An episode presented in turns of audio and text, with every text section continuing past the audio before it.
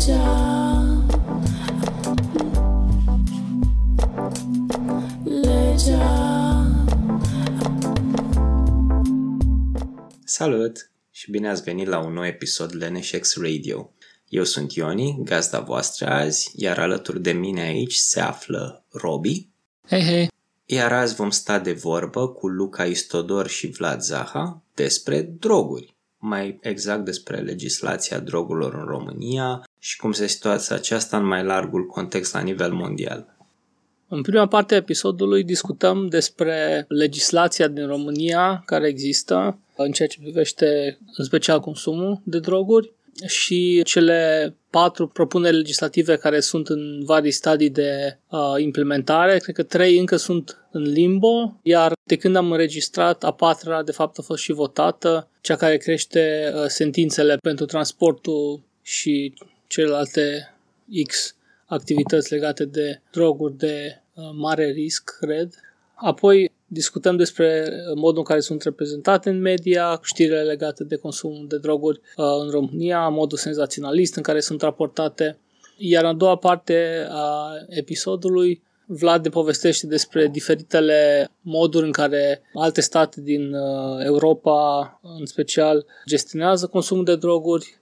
Iar la final face un fel de taxonomie pe patru categorii a acestor diferitor moduri de abordare și ne spune ce arată literatura de specialitate despre care sunt uh, efectele și impactul diferitelor abordări.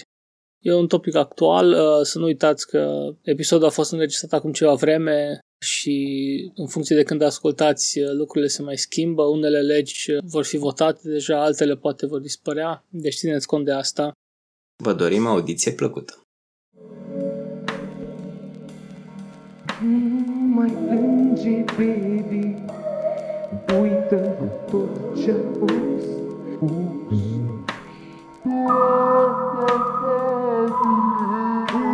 Într-o lacrimă tăcută Să o simți cu mire Chiar nu-i așa. Înainte să pornim discuția, veți să spuneți câteva lucruri despre voi? Și mersi că ne-ați acceptat invitația. Salut, mersi mult. Eu sunt Vlad Zaha, sunt criminolog, am uh, lucrat în cadrul Universității Manchester, acum în continui specializarea la Oxford și sunt specializat în politica drogurilor. Tot interesul meu academic și public stă în felul în care o țară ar trebui să controleze drogurile și mai ales aplicat pe România, cât de rău controlează România drogurile și de ce. Și cum ar trebui să controleze România drogurile. Și eu sunt Luca Istodor, uh, na, sunt mai puțin specializat decât Vlad pe droguri. Um, lucrez la Asociația Accept și coordonez Art 200, care e un festival de film queer.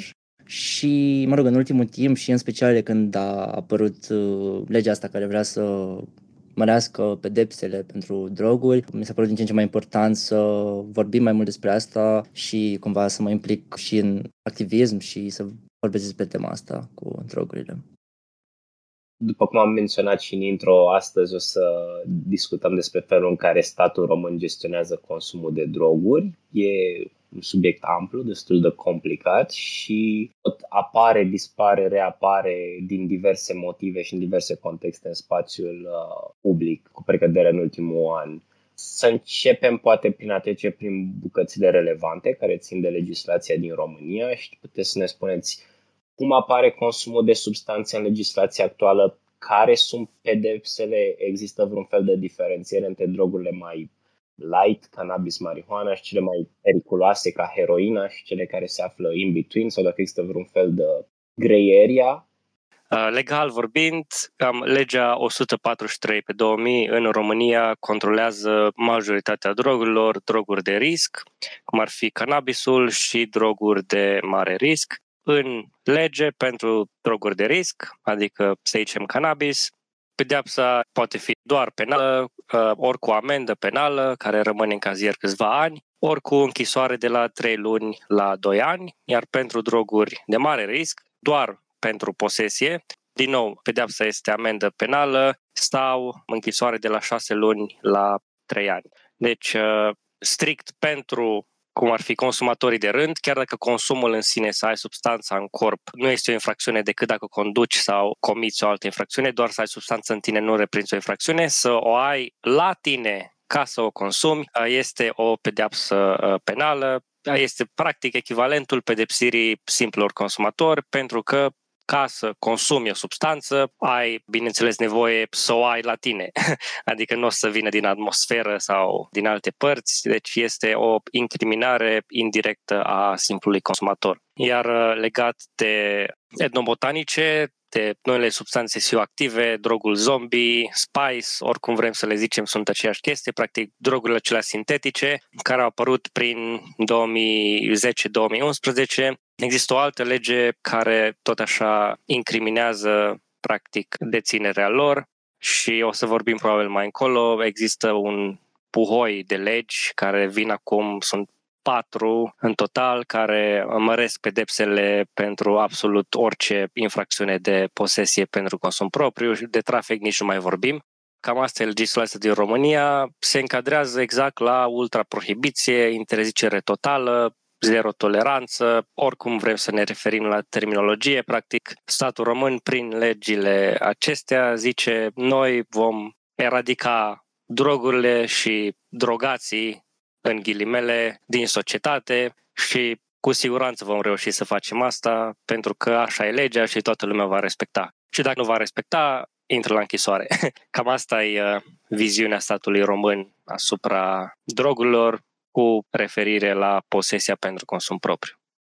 Luca, dacă ai niște adăugiri sau alte perspective, Adică, clar, la partea legală nu am, că na, astea sunt legile și, mă rog, sigur, cred că putem continua discuția spunând doar că lucrurile nu funcționează așa și este na, studiat faptul că incriminarea cu pedepse și mai mari și incriminarea în general nu, nu funcționează.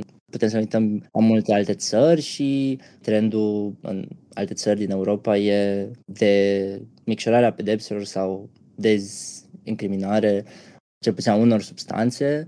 Și putem să vorbim și de sigur, incidentul care a pornit sau de care s-au folosit politicienii ca să pornească toată campania asta antidroguri și anume că au existat câteva morți la un festival la Saga vara asta și cumva de acolo a pornit toată campania asta și toată presa și politicienii care, na, asta e soluția între ghilimele pe care uh, au găsit-o, dar care la nivel științific și dacă ne uităm la multe alte exemple, nu funcționează și nu reduce consumul și nu, nu ajută pe nimeni și bagă și zeci de mii, 500, sute de mii de oameni la închisoare degeaba. Da, practic, aplicarea legii în sine nu are niciun efect. Practic, e total disfuncțional. Adică ce înseamnă asta? Deși sunt sute de dosare penale în fiecare an pentru posesie de droguri pentru consum propriu, peste 80% dintre ele sunt ori clasate, ori se atribuie neînceperea urmăririi penale. Și de ce? Pentru că 80% din toate dosarele de cotului sunt pentru cantități de substanțe mai mici de 5 grame, adică mesele procurorilor care trebuie să se lupte cu crima organizată și cu terorismul sunt practic umplute de dosare penale ale tinerilor care au fost prinși cu cantități mici de droguri pentru procurori și pentru sistemul de justiție este infinit mai bine și mai eficient bine și pentru tineri ca acele dosare penale să nu ajungă în instanță. Bineînțeles că până la acel punct toate resursele poliției și structurilor de forțe sunt irosite pentru a aduce tinerii în stadiul ăla să fie prezentați unui procuror și procurorul mai apoi să trebuiască să decidă dacă chiar merită să-și piardă timpul și să contribuie la distrugerea viitorului unui tânăr dacă înaintează acel dosar către o instanță. Oricum, legislația în sine și cât este aplicată real din ea, chiar și acel 20%, are niște efecte absolut nocive și pentru tinerii prinși și pentru uh, societate și pentru stat. Practic, singurii care au de beneficiat sunt politicienii care văzând că genul ăsta de interzicere dură nu funcționează, vor zice trebuie să fim și mai duri. Și bineînțeles că lucrurile nu vor evolua mai spre bine. La asta se rezumă legislația din România, o perdea de fum, de suntem duri împotriva drogurilor, toată lumea la închisoare. Mm-hmm.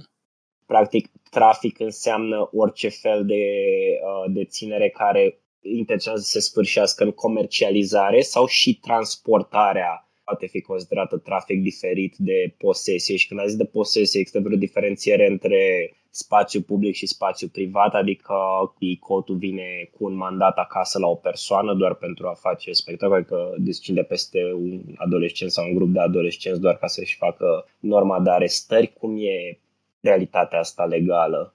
Deci, uh, textul din lege vine așa. Cultivarea, producerea, fabricarea, experimentarea, extragerea, prepararea, transformarea. Până aici le putem încadra în trafic de droguri, adică dacă cultivi, produci, fabrici, experimentezi, extragi, prepari sau transformi droguri de risc sau de mare risc, fără drept, se încadrează la trafic de droguri. Dacă cumperi sau deții droguri de risc sau de mare risc pentru consum propriu, fără drept, se încadrează la posesie pentru consum. Cam așa ne-am putea gândi la diferența dintre trafic și, bineînțeles, cultivare, producere, fabrică, experimentare, extragere cu scopul de a se sfârși într-o operațiune comercială, adică să le vinzi sau să le transporti să le aprovizionezi, practic. Deci, infracțiunea de posesie pentru consum se referă doar la cumpărare sau la deținere, cu mențiunea că nu a existat nicio infracțiune înregistrată de cumpărare de droguri pentru consum propriu. Este doar o mențiune în lege, mă rog, menită să acopere niște treburi, dar este imposibil să dovedești o infracțiune de cumpărare de droguri pentru consum propriu, pentru că practic ar trebui să faci un, un flagrant și tu ca polițist și procuror să te dai drept vânzător de droguri și să prinzi omul în flagrant că vrea să cumpere droguri. Deci posesia pentru consum propriu este strict de ținere și orice altceva uh, faci cu drogurile se încadrează în mare la trafic de droguri, ținând cont că probabil dacă le produci, cultivi, fabrici, vei vrea să le și vinzi. Cam la asta se limitează diferența și care era a doua parte a întrebării dacă există vreun fel de diferență între felul în care te pot aresta în spațiul public versus în spațiul privat, pentru că bănuiesc că e nevoie de un mandat de arestare și sunt dese cazurile în care dicotul descinde peste petreceri, peste adolescenți singurate și așa mai departe ca să facă arestări pentru posesie sau nu e o problemă reală?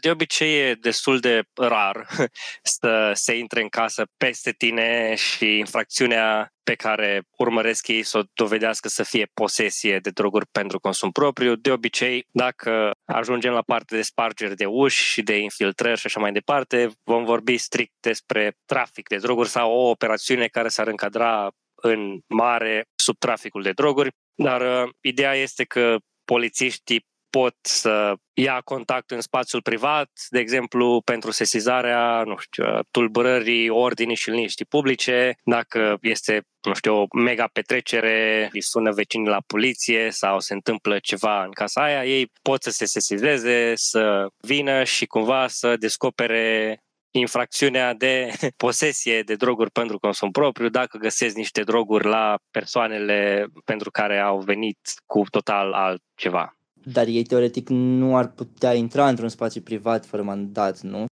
Aici este cumva la latitudinea polițistului dacă are o suspiciune rezonabilă că în acel loc se produce o infracțiune, cumva rămâne la discreția polițistului și, mă rog, am văzut, sigur, și cazul Caracal, unde polițiștii nu și-au asumat intrarea în spațiul privat de frică că ar putea să aibă probleme dar uh, dacă acolo se petrece o infracțiune și polițistul zice sunt sigur că aici se întâmplă ceva și voi intra în casă, cumva este o zonă gri. Problema la această suspiciune rezonabilă și la discreția polițistului este că sunt foarte slabe mecanismele de dovedire sau contracarare a ceea ce gândea polițistul la momentul respectiv, iar dacă chiar ești prins cu droguri asupra ta, atunci chiar nu mai ai nicio uh, opțiune de a zice el n-ar fi avut voie să intre în casă la mine pentru că practic a dovedit o infracțiune. Pe scurt, e o zonă gri care permite na, și abuzurile și poliția să intre în spații unde... Da, de exemplu, da, cum a fost și scandalul ăsta cu polițiștii care au intrat într-o sală de clasă și au făcut percheziții și n-au găsit nimic. Și a fost un mega scandal, cred că în București, știți? Da, în Ilfov undeva. Așa, în Ilfov uh, au intrat la niște copii de școală primară sau gimnazială în clasă și au făcut o percheziție monstruoasă și pur și simplu brutală asupra unor copii, n-au găsit nimic, dar dacă ar fi găsit, nu știu, un pistol, un cuțit amenințător sau uh, mai știu eu ce, atunci nu ar mai fi fost niciun scandal pentru că ar fi zis au avut suspiciuni rezonabile și s-au confirmat. Acum au zis, am avut suspiciuni rezonabile, nu s-au confirmat și acum polițiștii aceia șapte sau patru sau câți erau au niște probleme. Deci cam la asta se rezumă discuția.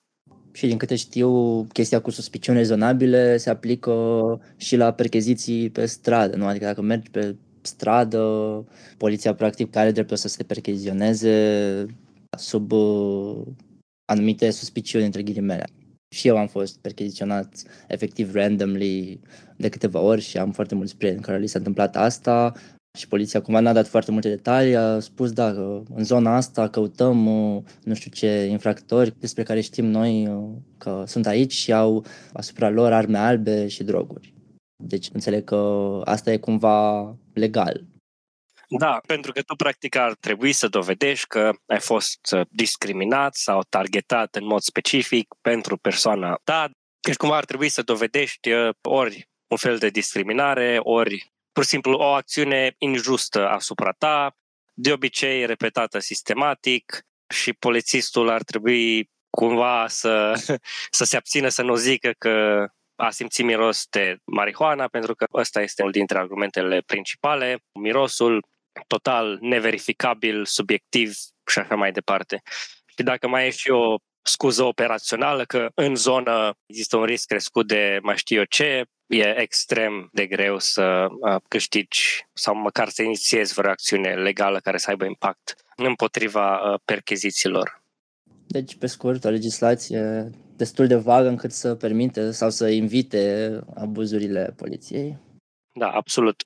Care abuzuri ale poliției se încadrează foarte bine sub doctrina filozofică a legii antidrog din România de zero toleranță împotriva unor oameni care nu au absolut nicio vină pentru piața drogurilor, pentru fenomenul drogurilor și pentru controlul drogurilor, adică simpli consumatori de droguri, oricare droguri ar fi ele, nu ar trebui în niciun caz să fie ținta sistemului de justiție. Și poliția fiind poarta de intrare către sistemul de justiție, cumva ne putem uh, imagina dacă statul ar avea două mâini, mâna stânga statului și mâna dreapta statului, unde mâna dreapta statului sunt poliția, închisorile, procurorii și așa mai departe, și mâna stânga statului ar fi, nu știu, sistemul medical sau sistemul social. Statul își retrage această mână stângă, care ar trebui să te ajute pe tine ca individ și să susțină cumva societatea și vine cu mâna dreaptă a statului și practic ia în primirea poliției și a întreg sistemului de justiție oameni care ar trebui să se încadreze doar sub o mai bună educație în sensul gestionării consumului și sănătate în sensul gestionării problemelor consumului. Da, și cred că are sens uh, cumva și în tendințele din ultimul timp ale statului român nu? și ale statelor din zonă, tendințele autoritare, nu? Adică preferi să îți uh, exerciți autoritatea asupra cetățenilor, să investești în poliție, să investești în închisori și sistemul carcerar și așa mai departe, nu decât să oferi niște servicii care ar trebui să fie oferite nu, de stat și gratuite, servicii de sănătate, de asistență socială, prefer să investești în poliție, pe scurt. Ceea ce, sigur, e mai bine pentru un stat autoritar, nu? dar nu e mai bine pentru cetățenii în niciun fel, pentru că, de fapt, cum să tradezi uh, consumul de droguri sau dependența cu închisoarea. Da, pur și simplu nu funcționează și este destul de evident că nu funcționează, pentru că din 2013 până în 2020, de exemplu, consumul de droguri a crescut cu 70%, adică în acești uh, șapte ani în care au fost mii sau zeci de mii de dosare penale, consumul a crescut la cote uriașe și doar din 2018 până în 2019, traficul de droguri a crescut de 5 ori. Citez din Agenția Națională Antidrog, fenomenul drogului este într-o continuă dinamică. Din 2013 până în 2020 consumul de cannabis a crescut de două ori, de cocaină de patru ori și de botanice de opt ori. Dintr-un alt studiu al Agenției Naționale Antidrog, făcut în 2022, 4% dintre tineri au declarat că ar fi ușor sau foarte ușor să facă rost de droguri în cadrul evenimentelor în care participă în spațiul public, asta însemnând uh, concerte, baruri, festivaluri, activități în aer liber și așa mai departe.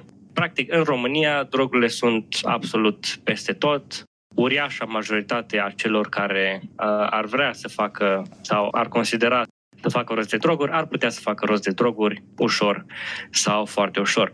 Și criminologic, cumva asta este absolut evident, este o, o banalitate în știința crimei să zici că forțele de ordine nu au niciun efect real în oprirea traficului sau consumului de droguri. Adică dacă intri într-o cameră de academicieni, profesori și cercetători și spui chestia asta, că pur și simplu nu funcționează, E exact ca și cum mai spune că laptele este alb și iarba este verde. Adică este pur și simplu un lucru atât de banal și de știut, încât uh, pur și simplu nu aduci, adică nu, nu, nu, nu mai este o dezbatere pe subiect. Nu o să zică nimeni, ba da, funcționează sau ba da, ar trebui mai multă poliție. Nu, absolut deloc. Orice acțiune a forțelor de ordine pur și simplu modifică sau alterează foarte, foarte puțin piața drogurilor. Nu are niciun efect de lungă durată, nici măcar de scurtă durată, pentru că orice cantitate, oricât de mare de droguri confiscată sau oricâți oameni arestați sau oricâți consumatori băgați la închisoare, constituie mai puțin de 1 sau 0,1% din totalul pieței drogurilor și din totalul, mă rog, de consumatori nici nu mai vorbim, pentru că sunt milioane de consumatori, dar mai puțin de 1% din totalul grupărilor de crimă organizată din România. Și vorbim aici de acțiunile cele mai uriașe cu tone de droguri, care, mă rog, durează ani întregi uh, să finalizezi o anchetă de destructurare a unei rețele de trafic de droguri. Pur și simplu este știut și general acceptat că poliția, jandarmii, forțele de ordine și așa mai departe au efect zero împotriva crimei organizate, arestările nu schimbă cu absolut nimic domeniul traficului de droguri și, bineînțeles, nici al consumului. Aș propune, dacă sunteți de acord, să mai facem un pas în discuție. Uh, dacă vreți să vorbim un pic și despre legea care ține de condusul sub influența substanțelor. Și cumva eu sunt mai familiar cu partea asta de lege, pentru că am pe cineva în familie care a fost depistat.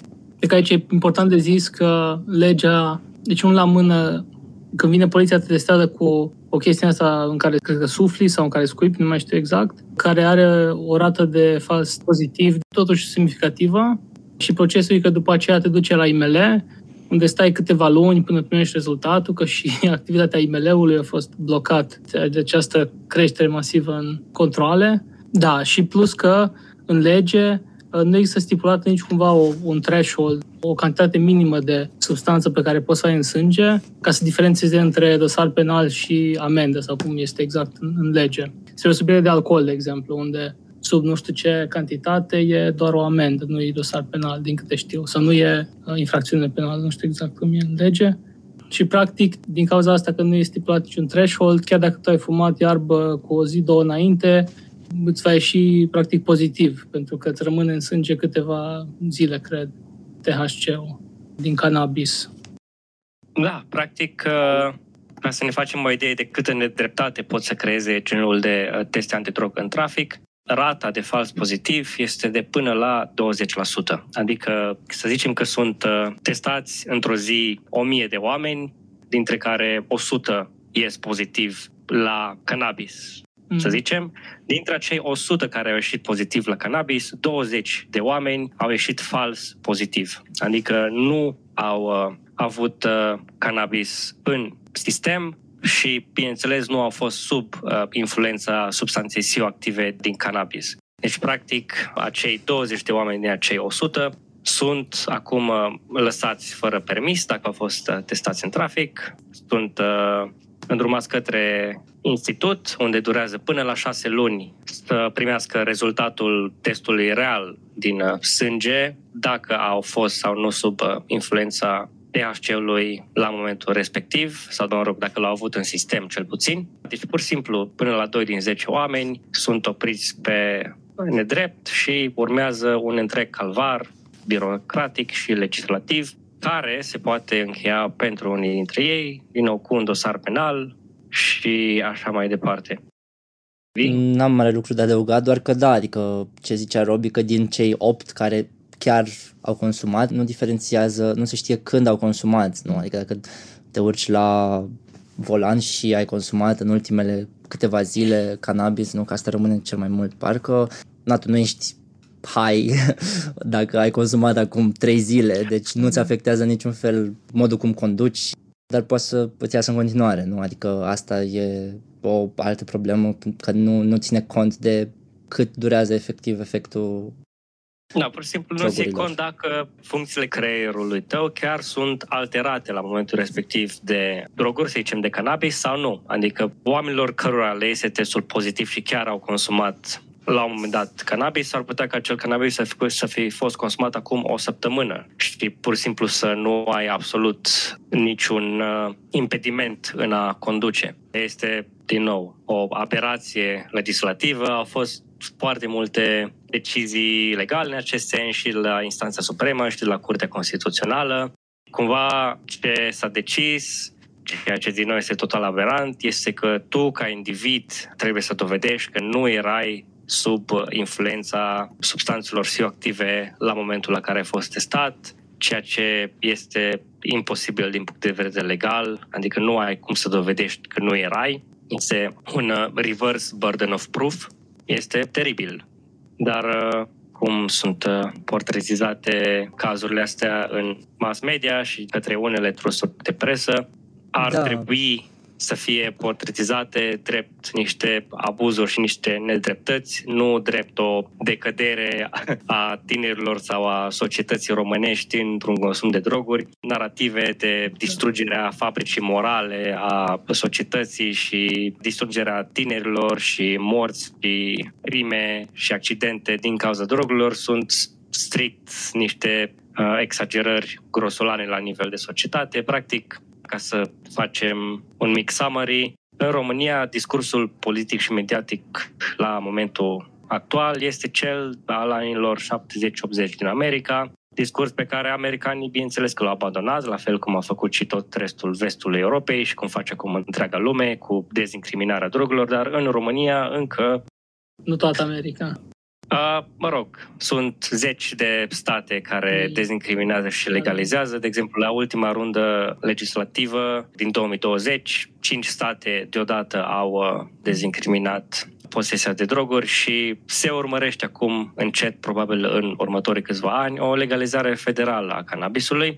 Dar mă, consensul general criminologic, deja din ultimii 10 ani, este că se produce o revoluție a dezincriminării drogurilor pe întreg globul din America, în Asia, Thailanda, care direct de la pedeapsa cu moartea a ajuns la legalizarea comercială. Și, mă rog, Europa cu Germania, Malta, Luxemburg, direct pe legalizare, dezincriminare din nou în 10 de state din Europa. Deci, cumva, se observă că sidurile astea ale prohibiții, ale interzicerii dure, de care ne agățăm noi acum în România, se prăbușesc la un ritm incredibil de accelerat și cam acești următorii 10 ani vor fi practic prăbușirea aproape completă a zizului de interzicere, în care, din nou, statele devin conștiente că arestări, încarcerări, sperieturi și așa mai departe nu funcționează. Singura modalitate este nepedepsirea posesiei de droguri pentru consum propriu, ca consumul de droguri și mai târziu legalizarea drogurilor pentru că toți banii se duc către crimă organizată în caz contrar.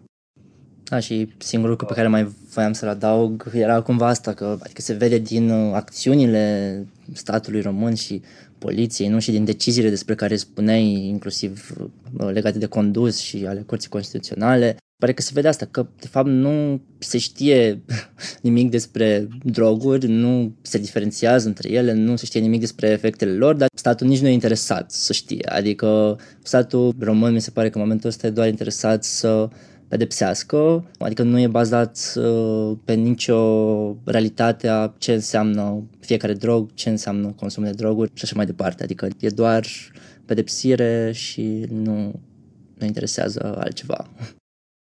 Vreau doar să adaug aici că ai menționat treaba cu criminalizarea lumii. Trebuie să putem să cred că e o diferență între consensul academic criminologic marea opinie generală a populației și factorul politic. Factorul politic, cum ați punctat și voi, e întotdeauna retrograd și rămâne mult în urmă. Adică ca să nu ne auzim comentarii după, da, Germania e un exemplu foarte bun, dar din nou, dincolo de ceea ce dorește populația, felul în care e consensul, în momentul ăsta, dacă te uiți la discursul politic, e o eternă luptă, fiindcă asta e subiectul momentului normal că vor fi creștini democrații care au o reputație nedreaptă din punctul meu de vedere că ar fi mai progresiști decât alți creștini democrați conservatori care au luat by default poziția noi suntem partidul moral antidrog și nu vrem să mișcăm prea mult pe subiectul acesta, deci trebuie steluța aceea că se va face balansul de acum cum ați punctat și voi, va fi o schimbare foarte bruscă. Până în ultimul moment toți vor ține de discursul puritan și a doua zi dintr-o dată ne vom purta de parcă dintotdeauna am fost deschiși la minte și totul e bine și frumos.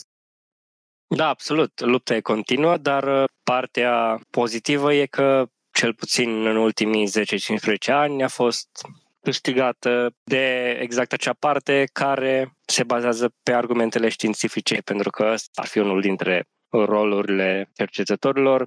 În primul rând, să informeze politicile publice prin muncă și prin știință și să disemineze informațiile către oamenii de rând, să le zic așa, sau care nu sunt experți pe subiect. Deci știm sigur în, uh, în Academie este că nu abandonarea prohibiției sau a interzicerii drogurilor va fi cel mai mare obstacol, adică oamenii de știință sunt absolut convinși că se va întâmpla în următorii 10-20 de ani pe aproape întreg globul. Cel mai mare obstacol va fi să nu ajungem cu drogurile ilegale cum este acum cu alcoolul. Pentru alcool, de exemplu, nu este o piață neagră, că nu este crimă organizată care controlează piața alcoolului, ci este o piață legală necontrolată. Ce ar trebui să se întâmple și ce se întâmplă cu cannabisul și ce ar trebui să se întâmple și cu celelalte droguri este să nu luăm crime organizate drogurile și să le plasăm mega corporațiilor, ce ar trebui în primul rând mai întâi dezincriminate și mai apoi legalizate foarte, foarte strict, adică fără promovare comercială, fără zeci de locuri pe acea stradă de unde s-ar putea gen, uh, lua anumite droguri, bineînțeles de heroină nu vorbim sau de droguri mai periculoase, dar de cannabis ar trebui reglementate foarte strict ce număr de magazine ai voie într-un anumit loc, cum au sau nu au voie să se promoveze, cu ei au voie și cât au voie să vândă și așa mai departe. Deci uh, obstacolul cel mai mare și mai greu la care n-am ajuns încă global neapărat, doar anumite țări au ajuns acolo, este să nu deviem de la legalizare, care din nou se va întâmpla, să abandonăm prohibiția, poate sună acum radical sau utopic, dar este absolut evident că se va întâmpla. Obstacolul mai mare va fi să nu ajungem în ipostaza alcoolului sau cum era acum 10 ani a tutunului. O întrebare rapidă aici, îmi pare rău dacă o să sune de parcă vin din secolul al XIX, e că până acum am vorbit despre substanțele acestea care intră la consumul recreativ. Puteți să ne ziceți ceva legal, social despre substanțele care în continuare intră la categoria medicală. N-am mai urmărit legislația în vigoare, dar știu că până târziu, până la finalul 2000, poate și acum, de exemplu, pentru pacienții de cancer în stare terminală, era o legislație foarte complicată prin care puteai să obții morfină din secolul al XIX-lea. Și era foarte, foarte complex, semnai multe hârtii, îți trimiteau morfina acasă, iar după aceea, după ce persoana deceda, familia trebuia să treacă printr-o procedură complicată să restituie morfina și firește existau tot felul de pedepse și controle intră tot la criminalizare, posesie, consum, astea pe care le asociem în general cu domeniul medical, spre exemplu, morfina, opioidele, metadona și așa mai departe, sau pedepsele intră mai mult în acestea de procedură medicală și nu sunt la fel de apăsătoare. Sau categoria amfetaminelor pentru ADHD sau alte exact. tipuri de neurodivergență, nu? Și asta e asă pozitiv, cred că, la test.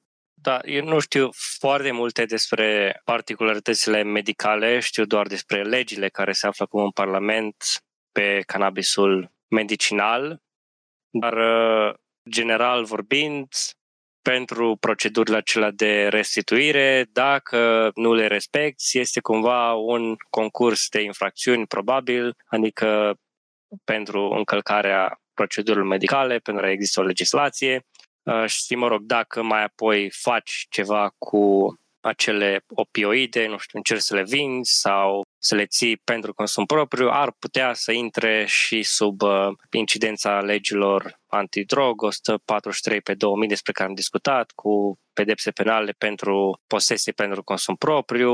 Mă rog, este destul de complicat, dar nu sunt expert pe procedura medicală și exact cum mai zis, sunt cazuri extrem de puține pentru că statul a avut grijă ca, în ghilimele, ca procedura să fie cât de complicată posibilă, în detrimentul pacienților, în detrimentul familiei, în detrimentul statului în sine, pentru că birocrația este extrem de toxică.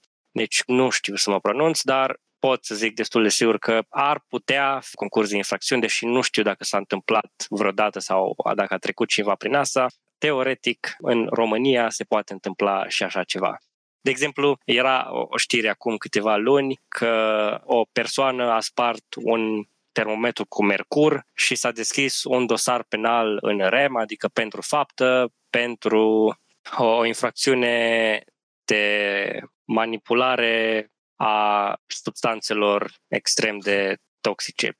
Rog, a fost peste tot la știri, până la urmă nu s-a întâmplat nimic cu acea persoană, dar procedura legislativă din România a necesitat ca în momentul în care femeia a sunat la poliție să zică că este mercur în casă, să se deschidă un dosar penal pentru mercur.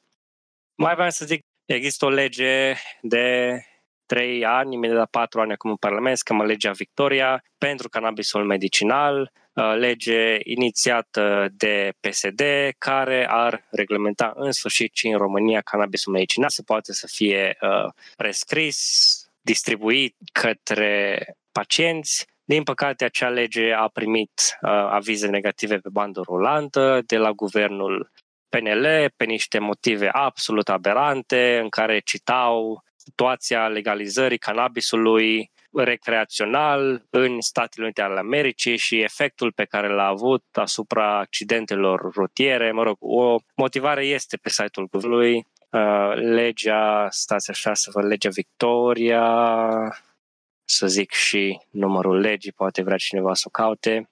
O să punem oricum un link. Ok.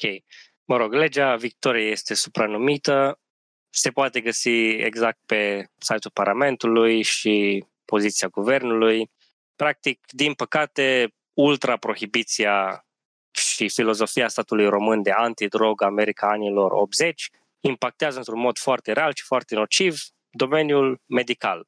Pentru că asta face efectiv interzicerea atât de dură a substanțelor, pur și simplu blochează progresul medical, blochează accesul la tratamentele simptomelor sau paliativ, eu o privesc strict ca o daună colaterală a filozofiei mai largi a prohibiției, faptul că, medical vorbind, oamenii nu au acces la tratamente la care alți oameni din Europa și din lume au acces și care chiar funcționează mai ales referindu-le la cannabis pentru ameliorarea simptomelor unor boli extrem de grave a fost întrebat și acest guvern ce se mai întâmplă cu acea lege. Au dat niște explicații total nesatisfăcătoare că așteaptă nu știu ce aviz de la Organizația Mondială a Sănătății care nu are nicio treabă cu așa ceva și de la Uniunea Europeană și așa mai departe. Din păcate, realitatea este că suntem blocați pe acest subiect antidrog atât de mult încât blocăm progresul medical. Cam la asta se rezumă. Și plus, dacă ești într-o țară unde există legislație pentru consum medicinal, pentru cannabis, și vii cu mașina în România, poți să primești dosar penal pentru condus, pentru că nu există prevedere pentru uz uh, medicinal în legislația pentru condus. Da, absolut. Oricum au fost foarte, foarte multe cazuri de români care s-au întors din Olanda cu zile în urmă și au fost depistați uh, pozitiv la testul antidrog pentru cannabis. Bineînțeles, nu mai erau sub influența cannabisului, adică nu mai erau psihoactiv influențați. Deci, uh, cum zicea și psihiatrul Eugen Criscu, legile din România sunt pur și simplu criminale. Uh, Poate înainte să trecem mai departe la partea despre reprezentare în media, să zic așa, poate ca și takeaway din secțiunea asta despre presupusul condus sub influența substanțelor, că unul poliția umblă cu testele astea mobile, deci poate să testeze la volan și pentru THC, pentru cannabis, îți iasă și la câteva zile după, deci nu doar dacă ai consumat cu câteva ore înainte, nu doar dacă e sub influența substanțelor. Deci asta e unul, asta nici nu știam și, mă rog, eu nici nu conduc, deci nu m-a interesat așa de mult, dar nici prietenii care conduc nu știau. Unii nici că poliția umblă cu testele mobile și nici că poate să-ți iasă în sânge la câteva zile după consum. Deci asta e unul și doi, deci chiar dacă n-ai făcut nimic, în sensul că n-ai consumat nimic, există șansa de uh, fals pozitiv și chiar dacă la IML îți iasă negativ, poți să fii blocat, deci rămâi fără permis până vine rezultatul, șase luni. Deci uh, chiar dacă n-ai făcut nimic, uh, e preferabil să încerci să eviți poliția pe cât se poate. Deci ACAB la pătrat. Partea mea asta e takeaway-ul. Susținem. Aș propune să vorbim un pic acum despre cum este reprezentat subiectul în media, care este absolut odios, nu? Se creează așa un fel de panică și să așa demonizate persoanele care să, mă rog, prinse pe diferitele legi. Și evident că modul în care e reprezentat uh, subiectul în media formează opinia publică. Deci e complicat, e un fel de feedback loop aici. Că opinia publică după aceea influențează și legile, nu? Formează justificare și pentru legile care se propun. Știu, Luca, că ai urmărit subiectul ăsta de reprezentări în media, în presă și am citit și cele două articole ale tale care au apărut în Vice cu uh, interviuri cu diferite persoane. Aș zice, poate dacă vrei să mai zici câte ceva despre reprezentarea în media versus uh, ce zic tinerii cu care ai vorbit. Sigur, da. La articole în Vice le-am scris fix ca reacție a ce vedeam, sigur, și din partea statului, dar și reprezentarea media, care, sincer, inițial m-a mirat, tocmai pentru că, și sigur, na, e bula și oamenii din jurul meu, dar, na, adică sunt obișnuiți cu niște conștiințe minime cumva și nu imaginam că subiectul poate fi tratat atât de senzaționalist, din ce citeam în articolele astea, adică se vedea că mulți dintre autori, nu toți pentru că au fost și reprezentare ok, dar mulți dintre ei nu prea aveau habar ce face fiecare drog, ci pur și simplu, na, pentru că era vorba despre droguri, uh, li se părea că o să atragă probabil mulți cititori și atunci that was the headline, deși unele articole erau pe chestii foarte mici. Un om prins cu două grame de whatever drog la el, adică nu mi se pare că asta, în primul rând, este un subiect de știre. Și da, am și colectat câteva dintre articolele astea, și articolele de pe Vice au fost ca reacție la asta. Uh, unul dintre ele a fost legat de părerile mai multor tineri despre criminalizare și decriminalizare și celălalt a fost fix pe experiențe cu droguri, tocmai pentru că am realizat că pare că oamenii, sau unii oameni nu, adică nu știu ce face fiecare drog și sigur văd asta na, și la e de exemplu, toate drogurile sunt puse în aceeași oală, cum ar veni, nu se știe nimic despre nimic și na, toate sunt rele, toate duc la dependență și apoi la moarte. Adică asta este discursul pe care l-am auzit și atunci trebuie să ne ferim, adică în loc să, să ai un discurs nuanțat, nu, și să vezi și părțile pozitive și părțile negative, pentru că dacă nu vezi și părțile pozitive și experiențele pozitive, atunci nu poți să înțelegi de ce consumă atât de mulți oameni. Și cum zicea Vlad, consumul a crescut și continuă să crească, deci n-ai cum să înțelegi fenomenul dacă te axezi doar pe dependență și moarte. Cam asta am făcut pe Vice și căutam acum în timp ce vorbeai și pot să vă citesc câteva dintre titluri. Eu m-am amuzat, dar în același timp e, e foarte trist și, uh, și horror cum a fost portretizat și na, senzaționalist, adică mult mai senzaționalist și decât mă, mă așteptam. Titlul erau ceva gen șofer sub influența drogurilor și droguri uh, scris cu caps, prins la Cluj. Unul a consumat cocaină, ketamină, ketamină este cu caps din această enumerație, și amfetamină. Probabil că li s-a părut că ketamina e mai uh, interesantă sau ceva, sau mai șocantă. La fel, cocaină și drogul violului la festivalurile de muzică electronică din Bușteni și Comarnic. Ok, like, de ce este asta o știre? Nu doar că a fost prins drogat pe șosele din județul Satul Mare, dar a avut asupra lui și droguri. Este altă știre. Deci numai așa au arătat știrile toată vara.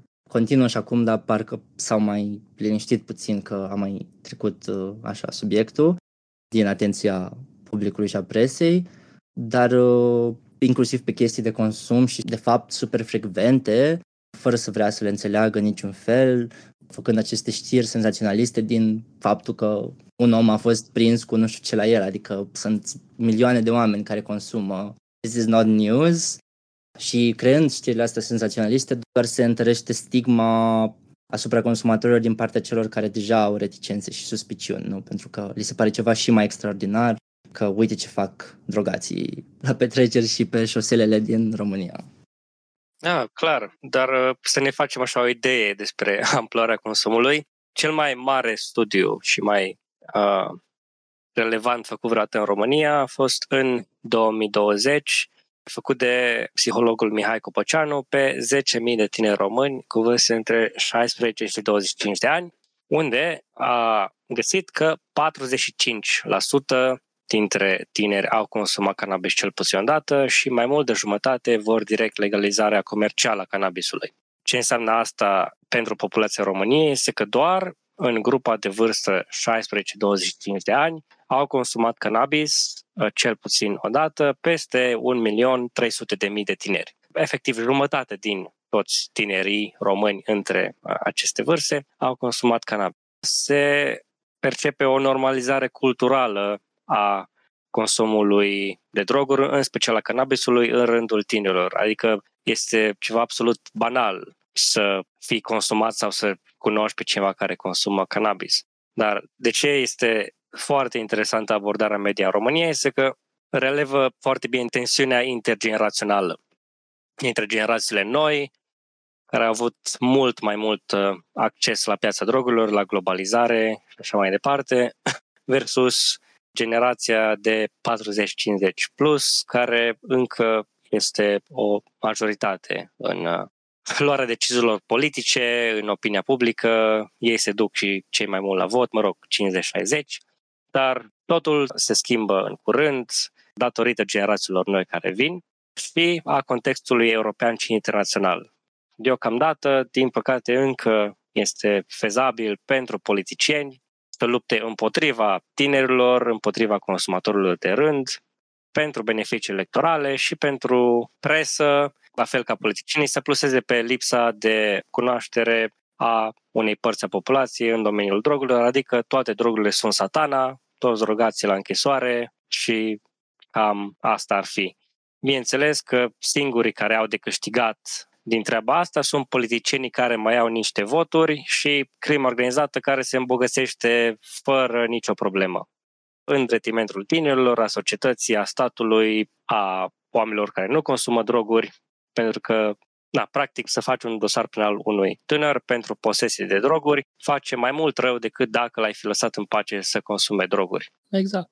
Da, și mi se pare, apropo de statisticile astea, adică practic jumătate din tinerii din România ar putea să intre acum la închisoare, nu? Adică asta, asta înseamnă această statistică. E absurd. Da, da, absolut. Și doar pentru cannabis, adică nu există studii mai aprofundate și pentru și alte droguri, dar ne-am putea face o idee că doi din trei tineri, dacă ar fi să luăm toate celelalte droguri și să le punem peste acest cannabis consumat cel puțin o dată, s-ar putea să ajungem la doi din trei tineri români au consumat droguri cel puțin o dată.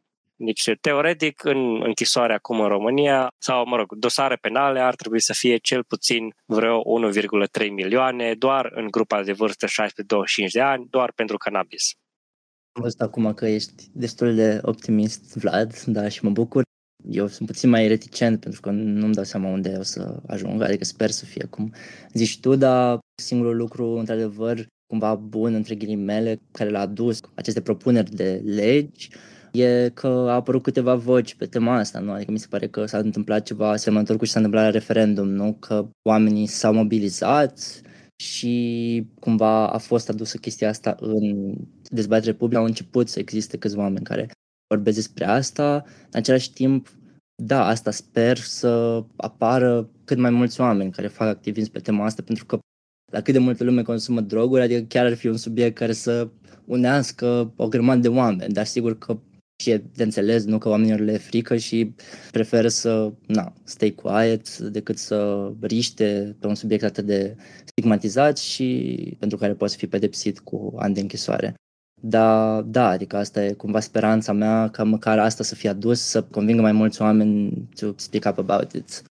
nu e totuși o schimbare în ce observați voi că vedeți presa, poate greșesc că dacă lucrurile progresează per se cât se schimbă, că din câte amintesc în ultimii ani discursul antidrog nu era atât de targetat pe clasa de mijloc, secțiune de mai sus, mai auzit cât un scandal, dar era întotdeauna și avea și valul ăsta foarte discret de homofobie. În parcul cu tare din București, care parc din nou are și o reputație profund homofobă, fiindcă e asociat cu tot felul de poveste fantasmagorice despre comunitatea gay care se întâlnea acolo, tot foarte multă panică de genul ăsta, a fost găsită o seringă sau o seringă în parcul de lângă gara de nord sau vai cineva o zic că un om atacă cu o seringă, că întotdeauna erau niște persoane care erau profund discriminate sau erau persoane uh, aflate la marginea societății. Acum atacul pare să fie profund asupra tineretului, clasei de mijloc, oamenii de la oraș, oamenii instituționali educați și așa mai departe. Cum percepeți voi situația asta? Sincer, mi-e greu să compar pentru că nu prea știu cum erau reprezentările acum mulți ani. Da, adică da, șocul meu cumva ăsta a fost când am văzut toate știrile astea și reprezentările astea, mă gândesc cui se adresează, pentru că pare că, cum a zis și Vlad, cultural, cel puțin tinerii, nu a rezona absolut deloc cu reprezentările astea. Și într-adevăr, da, e o chestie generațională și cred că am văzut-o foarte mult, uh, că na, odată ce am scris articolele am început să vorbesc cu ai mei despre asta și cumva nu anticipam cât de diferită poate să fie percepția lor mei care nu aveau absolut nicio cunoștință despre asta. Și da, I guess că aceste reprezentări și aceste articole nu se, se adresează fix generației poate 40 plus, pentru că altfel mi se pare că nu ar avea niciun succes.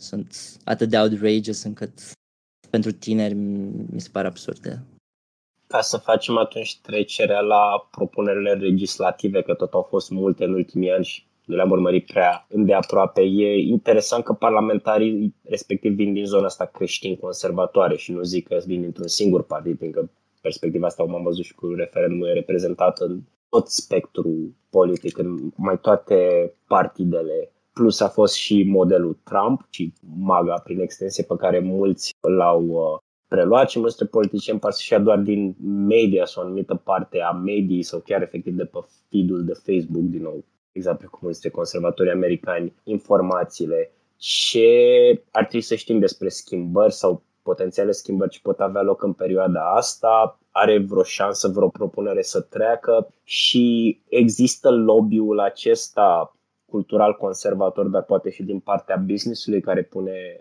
presiune pe felul în care evoluează în Parlament aceste legi? Da, deci practic acum sunt sau vor fi într-un curând patru legi în Parlament. Prima lege care este deja în Parlament și care a trecut și de Senat și de Camera Deputaților, dar a fost întoarsă de Iohannis de la promulgare, deci mai trebuie votată încă o dată, este legea fostei deputate USR Lavinia Cosma, care mărește pedepsele pentru posesie de droguri pentru consum propriu și pentru toate celelalte infracțiuni, pentru noile substanțe psihoactive, adică etnobotanice și pentru drogurile clasice. Aceea a fost o gafă uriașă a USR-ului, care, mă rog, legea este deja de 2 ani și ceva prin Parlament. Are șanse, din păcate, destul de mari să treacă și, da, este destul de greu de oprit. Iohannis a întors deja odată în Parlament, dar din nou și-a luat avize pozitive de la mai multe comisii din Parlament și urmează să intre din nou la vot.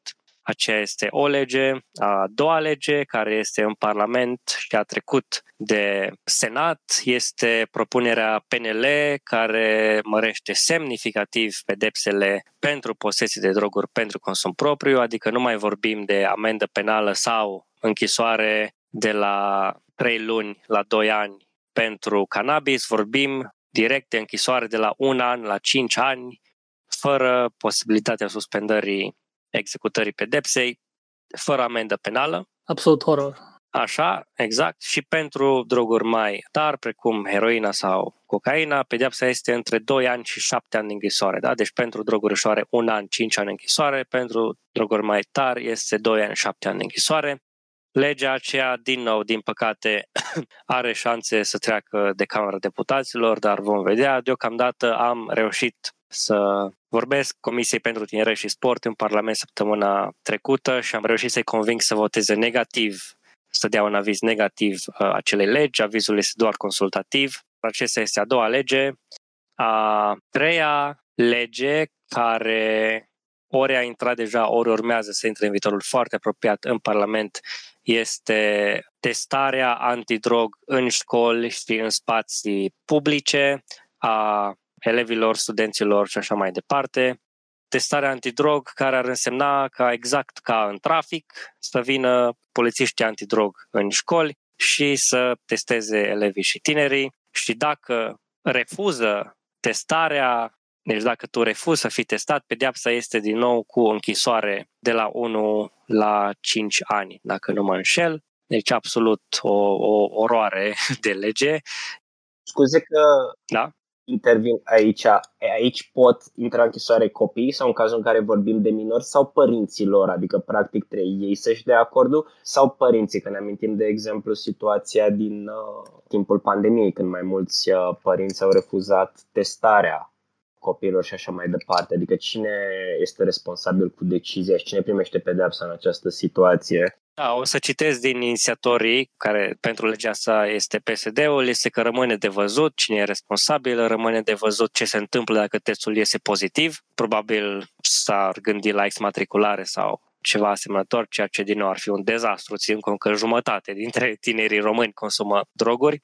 Răspunderea penală este de la 14 ani, parțial și în mod complet de la 16 ani. Dar da, cum au zis și inițiatorii PSD, rămâne de văzut ce se va întâmpla, dar legea asta este ori a intrat deja în Parlament foarte recent, ori va intra cu siguranță. Iar a patra lege este tot de la PSD, deci avem până acum una de la USR, una de la PNL și asta este a doua de la PSD, care, asemănător cu legea USR-ului, urmăresc uh, mărirea pedepselor pentru posesie de uh, etnobotanice pentru consum propriu. Deci, uh, da, avem, cum am zis, un puhoi de legi antidrog extrem de nocive și împotriva trendului european și internațional, care nu vor rezolva nicio problemă, dar cam astea sunt legile de acum în Parlament. Momentan eu lucrez cu mai mulți parlamentari de la Partidul Reper pentru prima lege care ar dezincrimina posesia de cannabis pentru consum propriu. Ar trebui să intre în Parlament cândva în lunile următoare și ar fi astfel prima lege de acest gen din România și cred eu că ar fi o adiție extrem de benefică împotriva acestor legi care, din nou, urmăresc nimic altceva decât niște voturi de la niște mase de populație care, din păcate, nu au avut acces la informațiile care au nevoie și sunt și sub influența punitivă a mass media. Cam așa este acum contextul în România. În termeni academici, ce se întâmplă acum este populism penal. Adică partidele se întrec între ele cu cine dă pedepse mai mari și cine este mai dur împotriva crimei, în ghilimele, bineînțeles. Și da, este extraordinar de trist, pentru că tot ce ar face oricare dintre aceste legi ar fi să înrăutățească situația, nu va scădea nici consumul, nici traficul, totul uh, va fi mai rău, mai mulți tineri cu probleme pe ani de zile sau chiar pe viață, mai mult rău provocat de supradoze sau pur și simplu de neștiința consumului responsabil de droguri, mai multă stigmă și, în general, doar o situație mai sombră și mai negativă pentru România. Dar inclusiv aspectul ăsta de necunoaștere e așa foarte relevant pentru cum abordează societatea, mă rog, sau parlamentarii mai întâi, că problema că n-ai nici măcar un pamflet din asta de informare care să nu fie pe panică, ci pe informații legate de tipuri de droguri. Absolut, nu ai absolut nimic. Și dacă ne amintim situația din autobuzele din Cluj, cu Mm. acele slide-uri din autobuze în care se prezintă, de exemplu, el este Claudiu, a fost prins cu 0,6 grame de cannabis și o ștampilă peste Claudiu, 6 luni închisoare. Și mă rog, sunt vreo 5 sau 6 exemple de slide-uri de genul ăsta cu diferiți tineri cu cantități infim de mici de droguri asupra lor, peste care este pusă o ștampilă cu roșu închisoare, iar la finalul slide-urilor este, mă rog, un slide final care cumva te întreabă ce pedeapsă îți va aduce scuza ta. Pur și simplu de speriat. Mă simt ca și cum aș deschide o carte de istorie din anii 70-80 și a zice, ok, trăim aici, trăim pur și simplu într-o eră sumbră.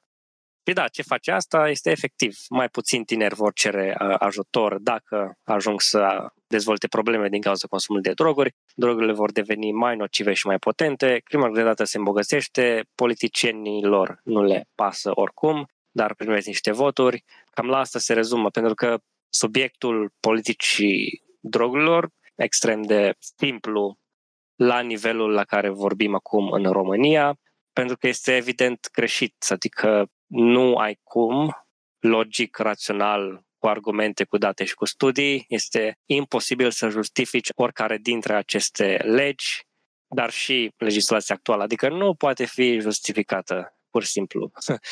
Toată lumea se scuză, cei de la Agenția Națională Antidrog, care sunt în cadrul MEAI, adică majoritatea sunt polițiști, spun că ei nu fac legi, ei doar le aplică, poliția la fel, procurorii mai au niște spațiu liber de manevră în sensul că majoritatea nu își vor ocupa timpul chiar să trimită în fața judecătorului niște tineri, dar aici politicienii sunt cam uh, piesa centrală de care se leagă și mass media în sensul că din păcate, pentru o mare parte a populației din România, drogurile sunt satana și ne raportăm ca atare. Să trecem un pic atunci, poate, la care sunt alte abordări posibile sau existente, în primul rând, dar poate și posibile care nu sunt spuse în aplicare nicăieri, legate de cum poate un stat să gestioneze tema consumului de droguri. M-am uitat la video acesta al tău, Vlad, de pe canalul tău de YouTube. Mi s-a părut foarte informativ, că ai cumva ai făcut un fel de taxonomie a diferitor uh, moduri de a aborda problema. Poate dacă vrei să reiei niște idei de acolo. Da, deci practic sunt în total patru moduri mari în care o țară poate să controleze drogurile, interzicere cum este în România, mai apoi mult mai benefic și cu semnificativ mai puține efecte nocive pentru stat și pentru oameni este dezincriminarea posesiei de droguri pentru consum propriu, adică uh, nepedepsirea practica consumatorilor, asta înseamnă. Și aici avem zeci de state în Europa, Spania, Portugalia, Italia, Germania, Austria, Belgia, Luxemburg și așa mai departe.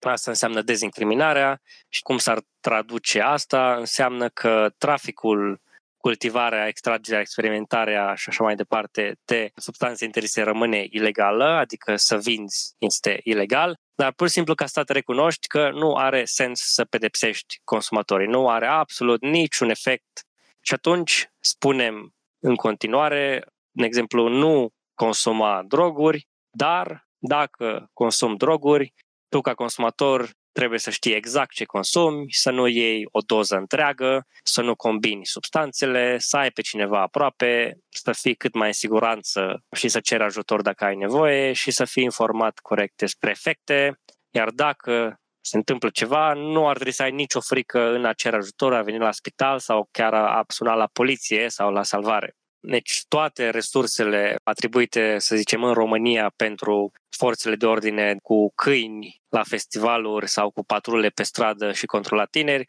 sunt pur și simplu desfințate și atribuite informării și sistemelor de ajutor și de suport. Și efectele, da, sunt pur și simplu succese absolute în sensul că crește considerabil numărul celor care recurg la ajutor, la servicii medicale sau psihologice pentru probleme cu consumul, scade numărul tinerilor încarcerați, scade stigma, tabuul, practic totul este absolut mai bine, scad morțile prin supradoză, pentru că la festivaluri nu ai un jandar cu un câine care miroase droguri, ci ai un cort unde îți duci drogurile să îți fie testate să vezi dacă ceea ce consumi este practic o substanță pură sau dacă este contaminată sau dacă este ceea ce credeai tu. Dacă ar fi fost asta la acel festival unde uh, au murit acei tineri, acei tineri ar fi putut foarte probabil să nu mai moară dacă ar fi avut o oportunitate să-și testeze substanțele fără frica poliției. Deci, dezincriminarea cumva este primul pas în momentul în care un stat devine onest despre droguri, despre ce poate să facă și ce nu poate să facă și despre ce funcționează și nu. Mai apoi avem legalizarea strictă, unde dacă în dezincriminare lași consumatorul în pace și îl ajuți, în legalizare poți să-l ajuți și mai mult, în sensul că tu, ca stat, îți faci o misiune din a băga crima organizată în faliment, însemnând că cu banii de droguri, rețelele de crimă organizată își finanțează mai apoi traficul de arme și de carne vie.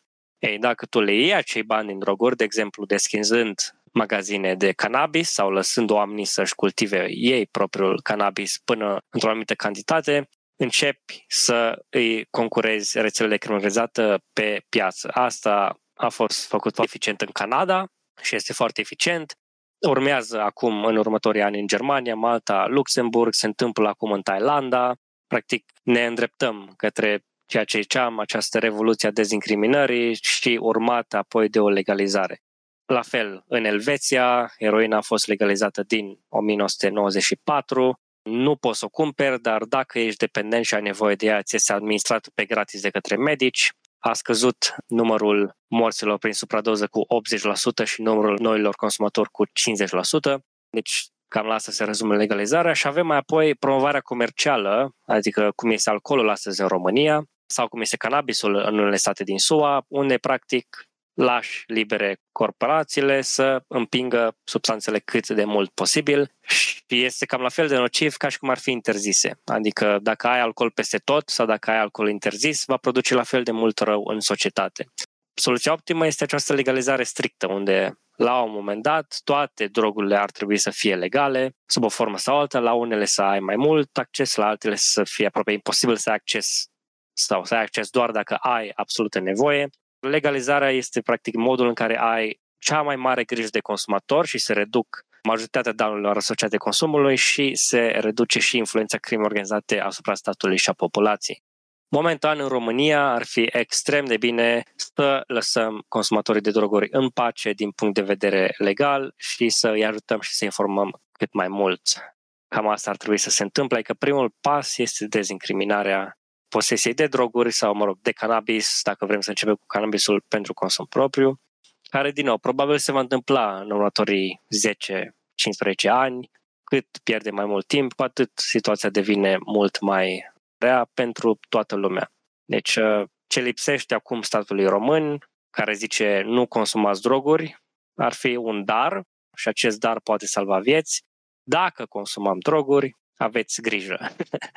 uh, nu legal, că n-ar trebui să ajungeți la închisoare sau la pușcărie, dar aveți grijă de sănătatea voastră. Cam la asta s-ar rezuma foarte pe scurt, dar mai mult sau mai aprofundat este pe canalul de YouTube, ce am încercat să fac prin acel canal de YouTube și de TikTok. Vlad Zaha, ambele sunt să aduc și să fac un rezumat din știința general acceptată de criminologi, cu argumente și raționamente și citate 100%, adică orice zic are o referință academică în colț, să le pun pentru politicieni și pentru oamenii de rând. Pentru că domeniul drogurilor este cel mai bine studiat domeniu din ultimii 15 ani, dar cu cea mai mare prăpastie între știință și percepția publică și acțiunea politică. Și încerc să disipez perdeaua asta de fum, și să vedem cum ar trebui să fie, de fapt, controlate drogurile. Da, cam la asta s-a rezumat, deci interzicere, dezincriminare, legalizare strictă sau promovare comercială. Cele mai bune modele sunt cele de dezincriminare și de legalizare strictă. Mi se pare interesant și asta că țările care erau cumva în politica asta de war on drugs, nu, care erau super implicate și acolo ori se decriminalizează, ori se vorbește despre decriminalizare, adică bine în SUA am vorbit, dar în, și în Mexic și în Colombia, Mexic, mi se pare că chiar s-a decriminalizat. Da, clar. Deci Columbia, în sfârșit, după 10 de ani, legalizează cocaina. Exact. Și asta mi se pare că spune foarte multe despre țările astea care împreună cu SUA au băgat foarte multe resurse în war on drugs și cumva recunosc că nu funcționează într-un final după toți anii ăștia și după tot ce au încercat să facă, recunosc că asta nu e strategia corectă. Da, da. Pentru că oricât de mulți bani ai băga în poliție sau în forțele de ordine, poți să ai tot bugetul Americii, nu vei putea niciodată să oprești traficul de droguri. Și ca idee, nici măcar în închisori, care ar trebui să fie cea mai uh, sigură uh, instituție ai un perimetru delimitat, ai garduri, ai câini, ai scanere, ai ziduri, trebuie să știi tot ce mișcă în închisoare, în România și în orice parte a globului. Dacă vrei să consumi droguri, vei putea și vei găsi să consumi droguri. Atunci cum ne-am putea aștepta ca o graniță care se întinde pe mii de kilometri să poată fi apărată? Nu ai cum. Traficanții de droguri vor găsi întotdeauna modalități de a aduce drogurile deci poți să pui, nu știu, toată armata și toată poliția pe străzi, tot vor exista droguri, probabil nici nu va avea vreun impact semnificativ. Cam asta este legalizarea, este soluția, pentru că doar așa învingi crima organizată. Înainte de încheiere, dacă vreți să ne aduceți în vedere spotlight ceva publicații, inițiative sau persoane pe care trebuie să le urmărim ca să ne punem la curent, să aflăm mai multe pe tema episodului de azi, fără falsă modestie, vă rugăm, recomandați-vă și propriile voastre materiale. Vlad a menționat deja canalul său de YouTube, o să-l punem și în link jos, dar dacă ai mai vrea încă o dată să-l shout pentru cei care ascultă. Și acum ceva vreme voi doi ați făcut uh, o petiție, parcă. Mai e activă? Mai are rost să discutăm și despre asta? Cred că o să vă zic că Luca mai mult despre petiție. Eu aș recomanda pe Eugen Hriscu pe Facebook, Alina Dumitriu, tot pe uh, Facebook, m-aș recomanda și pe mine, tot pe Facebook, Vlad Zaha, și pe TikTok și pe YouTube, tot Vlad Zaha. Cam uh, așa, mai rămâne de văzut ce se va întâmpla cu partidul Reper, dar ar trebui, la momentul în care va fi uh, dată în Parlament propunerea de lege de dezincriminare a posesiei de cannabis pentru consum propriu, să fie și Partidul Reper o treabă de urmărit. Și, bineînțeles, ce scrie Luca pe Vice. Nu știu dacă postez foarte mult pe Facebook despre droguri, dar da, ți-am citit uh, articolele și, și Luca Istodor pe Vice și pe Facebook dacă vrei să postezi. postez, postez, postez pe Facebook și Instagram, dar termină tu, Vlad. Atât am avut de zis, trebuie să fug. Mulțumesc super mult pentru invitație. Mersi mult, Vlad. Salut, salut. O zi fain. Vă mulțumesc super, super mult și ne auzim. Ciao! Pa, pa, mulțumim! Nu mai am mare lucru de adăugat. Din păcate, nu sunt atât de multe persoane care vorbesc public despre asta momentan în România. Deci, da, cred că cei patru, noi patru, uh, pe care i-a menționat Vlad, uh, momentan sunt printre cele mai vizibile și puținele voci pe tema asta. Dar da, cum ziceam, speranța mea e să încurajăm din ce în ce mai mulți oameni să, să vorbească despre asta și în România și da, sunt articolele mele pe Vice și îmi propun și în viitor să continui cercetarea pe tema asta. Na, dacă Vlad face de perspectivă de criminologie, eu aș vrea mai mult dintr-o perspectivă antropologică, sociologică și să vorbesc mult mai mult despre experiențele persoanelor care consumă droguri și ce înseamnă pentru ele și de ce o fac, că mi se pare că lipsește foarte mult asta din discursul public și îmi doresc mult să ating temele astea. Nu știu, petiție a rămas așa cumva în aer pentru că am intrat super în burnout eu și Alina și n-am mai reușit să promovăm după ce am creat-o. Nu știu dacă o să se întâmple ceva cu ea, până la urmă. Eu mai vreau să zic despre etnobotanice faptul că e foarte incriminalizat consumul de droguri, mai ales drogul light, cum e cannabisul, are efectul că duce la creșterea de consum a etnobotanicilor care sunt legale și care au efecte asupra sănătății mai nasoale decât cannabisul, poate. Și cred că a și zis Vlad la un moment dat niște cifre cu faptul că etnobotanicii au crescut de 8 ori consumul și la celelalte de câteva ori parcă. Da, eu doar vreau să zic o anecdotă amuzantă legată de de etnobotanice. Fac parte din colectiva care gestionează spațiul ăsta în Timișoara, Centrul Social Iedera. Am mai întrebat pe proprietarea ce mai fost înainte spațiu. Și unul dintre lucrurile a spus că a fost ceva ONG pe agricultură și când am, când am întrebat oameni, a fost de fapt, au spus că a fost uh, magazin de etnobotanice. Deci cred că asta cu etnobotanicele e așa o chestie care în continuare e sub, uh, mă rog, asta anecdota cumva e legată de asta, dar e problema care încă e sub uh, vizor nu intră în discuție. Da, mai începe agricultura. Dar da, știi, cum am menționat și la început, e fantastic, e aproape o diagramă de asta ven cu locurile care vindeau etnobotanice și casele de pariuri și mai mult de jumătate se intersectează. Restul sunt precum ONG-ul vostru.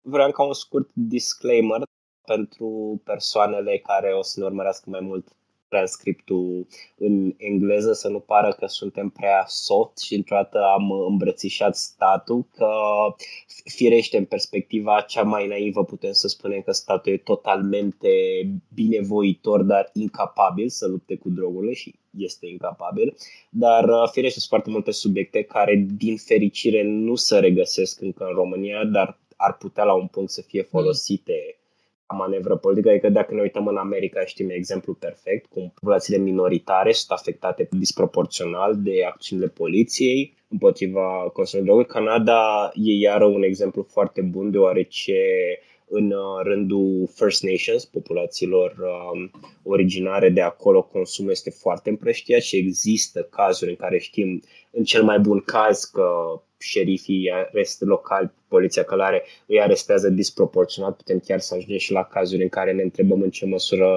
au fost chiar în rândul lor uh, intenționat permise până la un anumit nivel, dacă nu direct împărțite droguri ca să creeze situația aceasta și știm că statele au intervenit în repetate rânduri în perioada războiului rece în uh, traficul de droguri în anumite regiuni ca să destabilizeze actori uh, uh, local. Deci nu, nu, am, uh, nu am devenit în episodul ăsta niciodată soft și vrem mm. doar soluții legale și statale pentru această problemă, doar că am vrut să ne concentrăm mai ales pe realitatea românească, care este problematică, dar din fericire nu recrează și aici anumite lucruri din uh, SUA și Canada, pentru că realitățile sunt altele. Da, nu, adică cred că n-am apucat să atingem foarte mult chestia asta, dar sunt multe de zis nu, despre capitalism și state și droguri. Zice cineva și în articolul pe care a scris pe Vice, nu, gen, să te uiți ce droguri sunt legale în funcție de evoluția capitalismului și nu că cofeina e legală, că te trezești dimineața și muncești da. și te ajută să muncești și apoi cumva alcoolul că numbs you down și na, asta e tot ce mai poți să faci după o zi de muncă. Ce droguri sunt legale și cum susțin uh, statul capitalist uh, drogurile care sunt legale față de cele care nu sunt. Și cum spuneam, adică mi se pare foarte telling fix pentru tendința asta autoritară din România, că basically vrei să pedepsești și să ai cât mai mult control asupra oamenilor și pentru că consumă foarte mult și foarte mulți tineri, e foarte ușor de folosit împotriva oamenilor și foarte ușor să-i ții în, în frică și acab, cum zicea mai devreme. Da, nu, nu e de parcă acum 100 de ani s-au adunat înțelepții specialiști ai drogurilor, au dat legile astea din bunăvoința inimilor, iar acum 100 de ani mai târziu noi specialiști realizează că au pierdut forțele de ordine de sub control și nu poate să se adapteze la noile realități umane, adică într-adevăr felul în care diverse substanțe au ajuns în anumite spații să fie criminalizate, decriminalizate, uh, sunt foarte complexe și țin de multe realități istorice și mă gândesc că e într-adevăr important să menționăm acest aspect, ca să nu pare aici că facem doar o apologie naivă a decriminalizării. Da, aici se vede eșecul statului în a încerca să facă totul într-un fel legible. Asta e critica din, dacă știți cartea asta, Sing Like a State, al C. Scott. Că cumva statul încearcă să devină o mașinărie care se autoperpetuează și care funcționează cât mai bine și pentru a face asta are nevoie să facă toate elementele care cad sub uh, umbrela ei, să le facă cuvântul în engleză e legible, ca să poată să le înțeleagă și să le, prin urmare, să poată să le controleze într-un fel. Și în cazuri din astea, cum și cu uzul de droguri și multe alte situații, trebuie să simplifice cumva complexitatea diferitor, nu știu, situații, ca să le facă legible. Și atunci, din start, cumva, este un fel de violență pe care o produce pentru că lasă niște supra-simplifică niște situații și deci nu are cum să le prindă. Deci și dintr-o critică anarhistă a statului, deci nu doar pentru efecte, ci, ci pentru capacitatea de a gestiona situații de viață. E ilegitim statul în încercarea de a cataloga toate situațiile pentru a încerca să le controleze. Deci ce mai legitim este dacă încerci să creezi un anumit nivel de bunăstare, încercând să apere oamenii, nu să controleze ce pot să facă. Și asta se face prin dezincriminalizare și legalizare strictă Adică da, Vlad a punctat bine și poate că o să criticăm și mai bine și soluția pur libertariană, că nu merge da, da, da, da. și mărlând decriminalizați tot. Exact, exact. Na bun, dacă nu mai avem nimic de adăugat, mersi foarte mult Luca și Mersi și eu. Vlad care ne-a părăsit. Mersi pentru ați uh, alocat timpul și ați investit energia să înregistrăm împreună. Da, nu, mersi mult de invitație și na, abia aștept să iasă, deși mi-e groază de obicei să mă ascult, dar o să... Da. It gets better with, uh, with, uh, with time. No, it doesn't.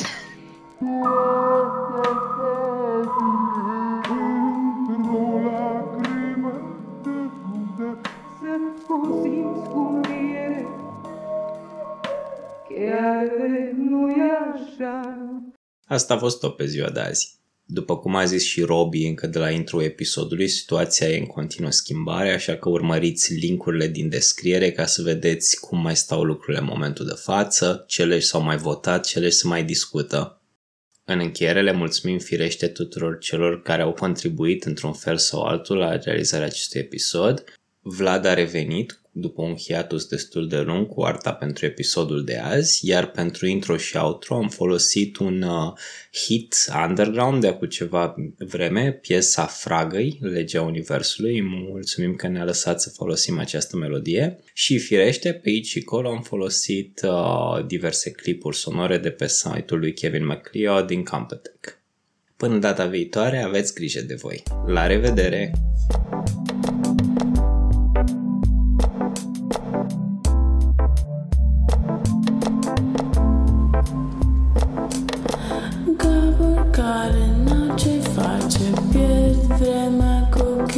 chistoace legea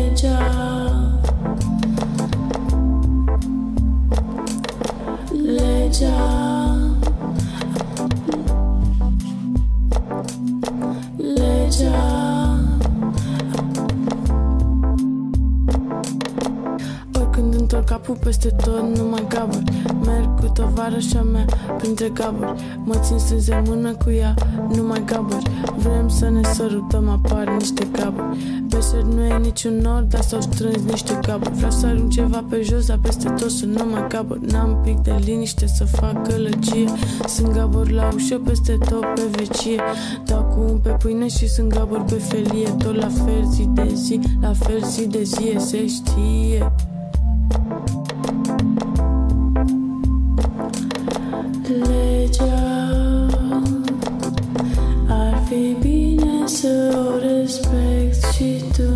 tu legea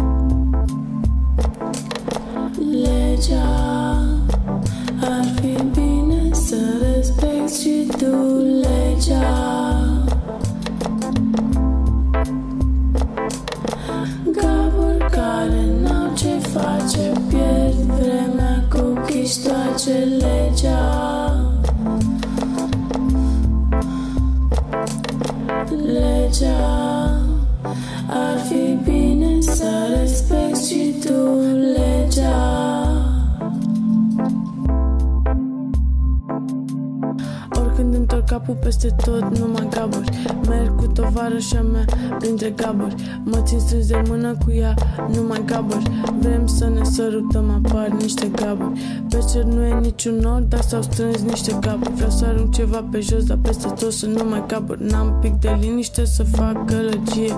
Sunt gaburi la ușă, peste tot pe vecie. Dau cu un pe pâine și sunt gaburi pe felie. Tot la fel zi de zi, la fel zi de zi e.